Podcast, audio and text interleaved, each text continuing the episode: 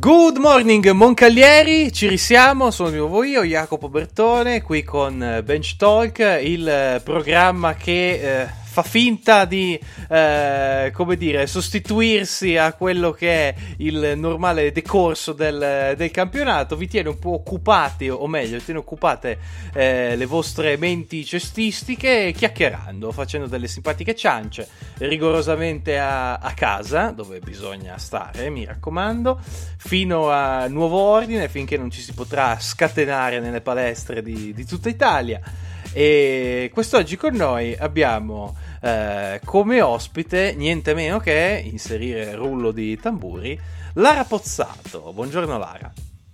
Buongiorno Jacopo, buongiorno a tutti. Allora, eh, qui con noi per l'appunto eh, vice allenatrice eh, della eh, Libertas eh, Moncalieri, quindi settore, settore femminile, del quale poi finiremo a parlare ovviamente, però Lara è diciamo ultima esponente di una famiglia leggerissimamente dedicata al basket, giusto? sì, leggermente, più che altro sono sempre stata la nipote di, la figlia di, la sorella di, quindi un'identità un po' così, come dire, presa e rubata da altri, però hai detto bene, diciamo che siamo un po' monotoni in famiglia, mettiamola così. E eh beh, il basket è lo sport della reiterazione, no? Tun, tun, esatto. tun, tun, tun. Quindi, giustamente, eh, ci sta questa, questa cosa. Eh, parte tutto dal babbo, ma forse ancora prima, giusto? Sì, esatto, esatto. Diciamo che mm, mio padre dà la colpa, la colpa tra virgolette, nel senso a questo fatto dove nel 72 lui ci tiene molto a precisarlo e non, capisco, non capiamo più che altro in famiglia il motivo, ma è così. Al 72, nel 72 viene rapito tra virgolette dal buon Cesano che era colui che andava più che altro a cercare talenti tra virgolette nelle scuole medie della della, di Torino più, più, che altro per il settore, per ricreare quello che era il settore giovanile della Reale Società Ginnastica Torino. E da lì, ahimè, cioè, ahimè tra virgolette, adesso la prendiamo anche un po' sul ridere in famiglia, è iniziata più o meno l'ascesa di, di tutta la famiglia, dalla nonna al nonno, alla mamma, poi a me e a mio fratello subito dopo, insomma e per l'appunto il, il fratello che eh, tra l'altro diciamo ho, ho, avuto l'occasione di commentare anche se per pochi secondi eh, giocatore della Do Bosco Crocetta giusto? Esatto, sì sì sì, adesso era un giovane adesso non più lo prendo in giro anche per questo motivo perché ormai gioca solo più in prima squadra e quindi è diventato un senior a tutti gli effetti sì, e, ehm, parlando proprio di, di, senior, so che la, la passione nasce anche da, da, nonna Fernanda, giusto? Questa eh ultras eh beh, eh beh, no.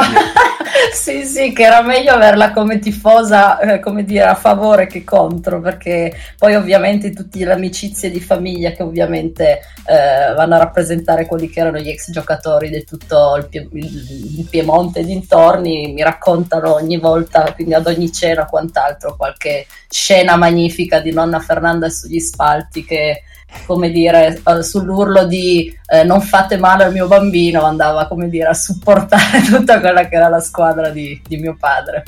Però eh, anche quelle passione, dicono, quindi nonna Fernanda rimarrà comunque, rimane nei, nei, cuori, nei cuori di tutti, ancora adesso ha anticipato di qualche anno a Bravo Berrad, evidentemente. E infatti, infatti, è venuta a vedere un paio di partite l'anno scorso e ovviamente il più simpatico gli è, dire, apparso a Bramo. Non so se per una somiglianza o quant'altro, però assolutamente sì, Abramo sulla buona strada, quanto dice nonna Fernanda.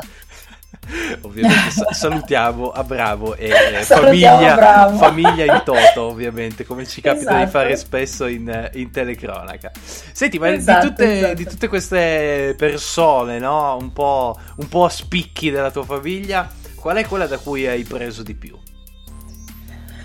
Ma allora, io diciamo che all'inizio un po' l'aspetto dei pozzato, quelli dove cioè, mordersi ogni tanto la lingua, non impazzire, l'ho modificato negli anni crescendo, grazie a Dio, nel senso questo picco di carattere un po' come dire ehm, infuocato o il impazzire per poche cose l'ho migliorato e penso di aver all'inizio preso un po' dal nonno, da nonno Pozzato e poi aver preso un attimino quello che era un aspetto un po' più tranquillo da nonna Fernanda. Poi subito dopo non in veste ovviamente da ultra ma in veste di nonna razionale carina e dolce. Razionale carina e dolce. Okay, esatto, esatto. c'è una trasformazione. Mi appunto queste, queste parole. E come ti sei avvicinata diciamo visto che questo programma si chiama Bench Talk letteralmente alla, alla panchina alla, all'allenare da dove hai iniziato ma allenare, allora, diciamo che ho sempre avuto questa, non so come spiegartela, mm, passione, voglia di capire anche da giocatrice come venissero strutturati gli allenamenti. Cioè, la mia domanda era sempre perché questo esercizio bisogna farlo, perché messo dopo. Cioè, sono sempre stata un po' una rompipalle, ma mettiamolo. E quindi da lì è iniziato più che altro la mia voglia di anche di mio padre eh, quando, durante gli anni, quindi mi sono avvicinata, sarà stato all'inizio delle superiori, a seguire un po' più da vicino i suoi allenamenti, la possibilità da parte sua di affiancarlo all'inizio eh, con la magnifica squadra del 94, mi pare fosse del, settimo, del, del SEA Basket, del settimo, mm. e da lì più o meno ho iniziato, poi sono stata presa sotto l'ala protettrice di Margherita Ferrero, che è la mamma di Alice Quarta, tra l'altro, eh, dove ho iniziato a fare mini basket per lei qua settimo e da lì è iniziata più o meno quella che è la mia passione per questo sport. E non che lavoro adesso, perché poi è diventato con gli anni un lavoro a tutti gli effetti. Un lavoro che hai iniziato a fare, eh, se, eh, ben, se ben ricordo dai tuoi racconti, con i maschietti, giusto? Ah sì sì sì, sì, sì, fin uh, appunto da questa mitica squadra del 94 di settimo, affiancando ovviamente nelle vesti della classica gavetta, tutta volontariato e basta, uh, lì a settimo, quell'anno vinsero il titolo, poi ovviamente gruppi di mini basket arrivare a Volpiano dove avevo seguito un progetto, dove mi ero avvicinato a un progetto che poi vabbè non si, non si manifestò mh, del tutto positivo. Per poi arrivare subito dopo all'anno in cui mi avvicinai al basket femminile grazie a, a Rivoli, ad, alla famiglia D'Affuso, dove appunto scoprì questo mondo fatato, particolare e impegnativo del basket femminile. Ovviamente ci, ci, addentriamo adesso nel, nel, settore femminile. Ti faccio però prima un, un, una domanda che funge da, da premessa, evidentemente. Differenza tra l'allenare un maschietto o una femminuccia? Allora, io odio chi va a dire che a livello tecnico e a livello di approccio debbano essere due mondi completamente diversi. No, c'è semplicemente una diversità nell'affrontare eh, parte dei maschi e da parte dei femmine quello che può essere una situazione, un aspetto negativo, un aspetto positivo. Eh, è ovvio che l'aspetto mentale nella pallacanestro femminile è molto più importante, secondo me, non fondamentale, ma se si vuole dare un aspetto di eh, rapporto più profondo, l'aspetto umano nel basket femminile secondo me è fondamentale. Eh, ovviamente a strati e a livelli diversi, partendo dal mini basket per poi arrivare anche solo a una Serie A dove ovviamente eh, è completamente diverso, ma c'è comunque un aspetto mentale non indifferente. Io scherzo sempre con i genitori, soprattutto delle mie giovanili, dove dico che dovrebbero pagarmi più che per psicologa che non per allenatrice di pallacanestro, ma penso che in certe fasce di età, le cosiddette fasce di età un, po' impegnative, soprattutto per i genitori, più che darmi ragione, ogni tanto non possono, quindi è semplicemente quello secondo me che, che, va a cambiare, influenzare, determinare poi quello che è un ambiente lavorativo più o meno, come dire, brillante, ecco. Occhio a non rubarmi il lavoro, eh, però in qualità di, di, di psicologa mi, mi raccomando. per carità, lascia a te soprattutto la sfera femminile. bene, ma eh, vabbè, visto che insomma hai introdotto questo tema, è inevitabile chiederti un ulteriore parallelo, cioè quello di allenare una squadra giovanile e quello di allenare una squadra aperte virgolette senior, perché insomma la nostra Kronos senior, per modo di dire, sono tutte giovani. Sulla carta, esatto. Ma eh, ti dirò anche lì cambia molto eh, il ruolo con cui vai a partecipare in, in, certe squadre, nel senso che io sono molto affezionata al ruolo, al ruolo di vice allenatrice perché secondo me eh, in queste vesti tutto l'aspetto umano, l'aspetto nel notare un dettaglio in più, magari eh, facendo un passo fuori dal gruppo e quant'altro viene assolutamente incentivato. Eh, è ovvio che eh, pro- le problematiche che una quindicenne una sedicenne mh, possono avere è completamente diverso quello di una ragazza, seppur giovane, che affronta comunque un campionato di Serie A, sia a livello di pressioni, sia a livello appunto di ehm, considerazioni e gestioni della propria vita. Eh, in Serie A certe lo fanno già per mestiere, a 16 anni magari in società di medio, basso o leggermente alto livello, è ovvio che c'è tutto un contorno so- sociale che va comunque a, a influire poi su quello che l'allenamento, la prestazione o quant'altro. Infatti lo stampino più che altro che siano forti o meno di tutte le mie squadre, quelle che comunque da almeno metà anno in poi riescono abbastanza a entrare in palestra, cercare di lasciare fuori tutti quelli che possono essere i problemi del caso, dal ragazzino che ehm, eh, ci ha lasciati, perché poi io lo dico così, se una ragazza della mia squadra viene mollata dall'amoroso, siamo tutte state mollate in quella giornata, quindi si crea gruppo anche in quelle, soddisf- in quelle circostanze lì. È ovvio che, eh, ripeto, una ragazza di, 20, di 30-31 anni, come può essere una Steph da noi in Serie A che lo fa per mestiere, ha sì ovviamente problematiche o comunque risvolti psico, psicofisici diversi da una ragazzina di 16 anni magari nel basket venaria. Ecco. Parlavi di, di società. Mm, qual, è stato, qual è stata la tua impressione nel momento in cui sei arrivata nella, nella PMS Femini, sei arrivata a Moncalieri? Cosa hai trovato? Allora, eh, ho trovato ovviamente eh, il primo impatto è una grandissima società a livello proprio sia di numeri che di organizzazione, di gestione. Io alla fine arrivavo da quelle che erano le società un po' più piccole, dal, dal SEA Basket a Rivoli, se non anche sì alla società ginnastica Torino, ma ci arrivavo da giocatrice, quindi totalmente in altre vesti. Quindi soprattutto il primo impatto è di un ambiente eh, lavorativo eh, serio a tutti gli effetti, con, con dei ruoli, con un'organizzazione di base che ovviamente mi ha tutto subito impressionato. Ecco, mettiamola così. Positivamente, ovviamente.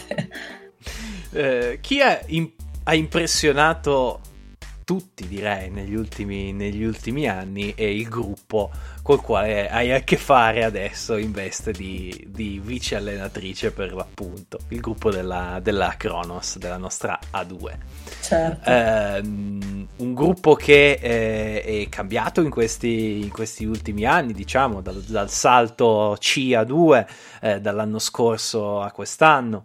Ehm, anche chi ci è passato, ecco, per eh, pochissimo tempo, anche semplicemente chi lo vede da più vicino, da più lontano, ma comunque da fuori, eh, tutti quanti sono concordi nel dire che è un gruppo speciale perché?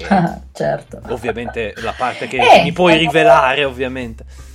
Certo, certo, senza mh, troppi spoiler anche futuri, anche se non si sa quale sarà questo futuro, ma... No, ma poi sai che io da, da, accolito delle serie tv e del cinema, sai che gli spoiler non mi piacciono, insomma, esatto, quello che mi puoi esatto, raccontare della trama. Rimaniamo, esatto, no, diciamo speciali perché al di là del fatto che da un anno all'altro siano cambiate un sacco di cose, però capisci che basta vedere la, mh, mm, la passione, la determinazione, la, mh, mm, il legame che c'è dal primo componente di questo gruppo all'ultimo, eh, è qualcosa che obiettivamente io non avevo mai visto né percepito quando seguivo altre squadre, sia da, eh, da staff che magari da semplice tifosa. Stiamo parlando di ragazzine che comunque certe hanno finito l'anno scorso alle superiori con tutto il carico anche lì emotivo eh, sociale che ne consegue all'arrivare quest'anno a, mh, a, donne, perché io quest'anno gliel'ho detto, ho visto dei cambiamenti anche mentali di un certo livello, soprattutto nelle nostre piccole, ehm, devastante. Cioè è stato un anno dove dalla, da Pillo, che era il coach, a veramente all'ultima giovane che si allenava a turno con noi, eh, c'era un livello di veramente passione, di costanza e che ha portato sia a far crescere tutti, appunto da, dal Pillo stesso a noi vice allenatori, a, a, ad Andrea e Stefano nelle loro, nelle loro, vesti. È stata una crescita pazzesca che io tenden- cioè, non ci avrei mai creduto me l'avessero obiettivamente raccontato in post-season, insomma. Ecco, visto che, visto che li hai citati, ehm, volevo proprio farti una domanda che eh, riguarda aperte mille virgolette gli altri chiuse mille virgolette. Perché nel guardare una squadra, ma in tutti gli sport, a tutti i livelli, dalla Juventus alla Virtus Bologna, alla Torino 81 di pallanuoto, insomma, si vede sempre una squadra dall'esterno come l'allenatore o l'allenatrice più il gruppo. E basta. Io ti voglio fare una domanda invece che riguarda per l'appunto gli altri componenti dello staff, fisioterapisti, vice allenatori, dirigenti, accompagnatori. Ecco, eh, qual è il, il, segreto per l'appunto di questa componente della Kronos che si vede che è parecchio importante proprio dal punto di vista eh, psicologico, si vede quanto è forte il legame che unisce tutti voi, tutti quanti voi. Ma diciamo che eh, questa è diventata alla fine il nostro grande orgoglio, soprattutto quando ad ogni partita l'arbitro puntualmente passa davanti alla nostra panchina dicendo la panchina è sempre in piedi, alla prossima sarà tecnico. Ecco, quello ogni volta crea un sorriso maledetto di, di, pillo sia nelle facce di tutti noi perché sappiamo comunque una frase che rende orgogliosi lo stesso coach. E sì, e tu hai detto forza, ma eh, quella è stata più che altro dal mio punto di vista una crescita e un imparare da, da questa cosa in modo eh, allucinante, nel senso che questa, io devo dire, grazie a Pillo che è riuscito veramente a sia eh, definire comunque a livello eh, di ruoli l'importanza che ognuno nelle proprie vesti doveva avere, ma creare comunque un gruppo che facesse tutto e non il pillo in piedi ad esempio, poi Lollo, poi... e invece si è creato appunto questo mega gruppo che era sempre in piedi in panchina, per ogni cosa c'era una riunione, una cena, una... un muoversi appunto di, di gruppo, cioè la cosiddetta, siamo una squadra impegnativa da questo punto di vista, così detto che se attacchi uno attacchi tutti, eh, che sicuramente sarà così anche nelle altre squadre, ma Ecco, visto che l'hai citato, do- dobbiamo salutare ovviamente eh, il buon Logallo e anche tutti gli altri componenti di Casa Deledda, nostra grandissima, ah, grandissima alleata, che per l'appunto colgo l'occasione al volo per, per salutare. Um, l'hai citata in precedenza, è un tema interessante perché credo, credo, correggimi se sbaglio, che Steph Grigolite sia la, la prima straniera che tu hai l'occasione di allenare possibile? Assolutamente sì, sì, sì, sì, la prima, è primissima. Lei è arrivata ovviamente qua in metà agosto dell'anno, scusa, dell'anno, dell'anno pre- cestistico precedente, dove aveva appena scesa eh, con l'aereo a Casella, aveva chiesto di allenarsi subito, almeno un po' sul tiro per sgranchirsi un'ora dopo. Io mi ricordo che alla chiamata di, di Pillo, dove io ero tranquillamente ancora in ferie eh, nelle valli di Susa, ero scesa appunto per dare una mano, conoscerla, capire qual era questo mostro cestistico che mi avevano presentato insomma sulla carta. E da lì è nato poi appunto il rapporto che abbiamo tutti con Steph che è meraviglioso il, il vedere come approccia lei eh, in modo serio qualsiasi cosa che gira intorno alla pallacanestro insomma Ovviamente parlo di Steph in quanto eh, unica in questo caso nel suo essere straniera, ma ovviamente non sminuirei mai nessun componente del, del gruppo che, eh, come dicevamo prima, è, è molto importante. Assolutamente. Um, Nel corso di eh, questi nostri podcast abbiamo parlato con una persona che ehm, condivide ecco, con te l'essere eh, uno degli esseri umani migliori della pallacanestro piemontese, eh, tale Squarcina Jacopo. Eh, sì, l'ho sentito nominare in effetti, esatto, vagamente. Esatto, il quale eh, testardo eh, insisteva su un concetto, ovvero a lui abbiamo chiesto dei vari fenomeni che ha avuto modo di, di allenare nel corso della sua carriera, soprattutto all'interno delle giovanili. Eh, e lui insisteva sul dire che era molto più quello che eh, gli avevano insegnato questi ragazzi che lui ha allenato rispetto a quello che lui ha insegnato loro. Quindi ti chiedo qual è eh, il più grande insegnamento che questo, questo, gruppo, il gruppo della 2 femminile, ti sta dando in queste, in queste stagioni, in questi anni? Allora, sicuramente un aspetto che è stato determinante sia l'anno scorso che quest'anno è stato il, mh, mm, l'affrontare e reagire davanti a certe problematiche, come potesse essere un infortunio o a un minutaggio che magari calava per qualsiasi altre mille ragioni. E non posso non citare sì, due persone che obiettivamente mi hanno dato molto sia a livello umano che a livello tecnico, che sono Samira e Claire, per questioni diverse, ma tutte e due per, perché hanno un, come dire, un, una forza mentale di spirito che obiettivamente ho visto in pochi. Io credo che... Uh perdonatemi, devo fare una piccola parentesi in uno sport uh, minore eh, ovvero il calcio. Eh, Massimiliano Allegri sosteneva sempre che è importante, eh, sono importanti i momenti della partita e i momenti della stagione.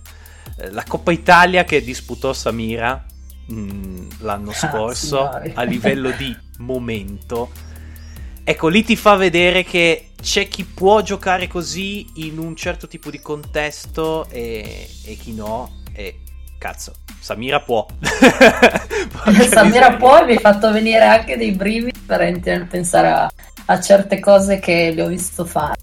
Eh, soprattutto perché ovviamente poi la gente seguendoci mm, cosa va a vedere? Va a vedere l'azione bella in partita o quant'altro, ma c'è tutto un lavoro dietro eh, che è allucinante. Quindi vedere a livello sia mentale re- la reazione di fronte a certe situazioni di gioco o il vederle fare a livello tecnico robe che fino a due mesi fa non aveva fatto. Cacchio, ti, ti, sedi, ti siedi in panchina quelle poche volte dove il pillo te lo concede e dici cacchio, dai che stiamo magari intraprendendo la strada giusta. Eh, più che altro perché poi vedi veramente una crescita pazzesca, soprattutto in gente così giovane che prende una velocità allucinante e non può che non far bene a queste giocatrici. Ecco. Parlavi della, della, strada giusta, io credo che questa strada sia eh, tuttora giusta, quella che ha preso eh, la nostra divisione femminile, una strada che per il momento è stata interrotta da, da uh, un antipaticone invisibile, ma sono sicuro riprenderà il prima possibile nel, nel, migliore dei modi, una strada che credo che tu ci hai descritto molto, molto bene quest'oggi, Lara, quindi uh, ti ringrazio ovviamente per essere stata nostra ospite. Ah, grazie a te Jacopo, grazie a tutti e di sicuro se c'è da fare quattro chiacchiere non sono quella che si tira indietro, anzi sempre a disposizione per quattro ciance come le chiamate tu all'inizio. Benissimo, queste quattro, queste quattro ciance si andranno a ripetere sicuramente nel corso delle prossime settimane. Bench Talk non si ferma e eh, ci auguriamo che anche voi a casa non vi fermiate nell'ascoltarci. Buon proseguimento a tutti, ciao!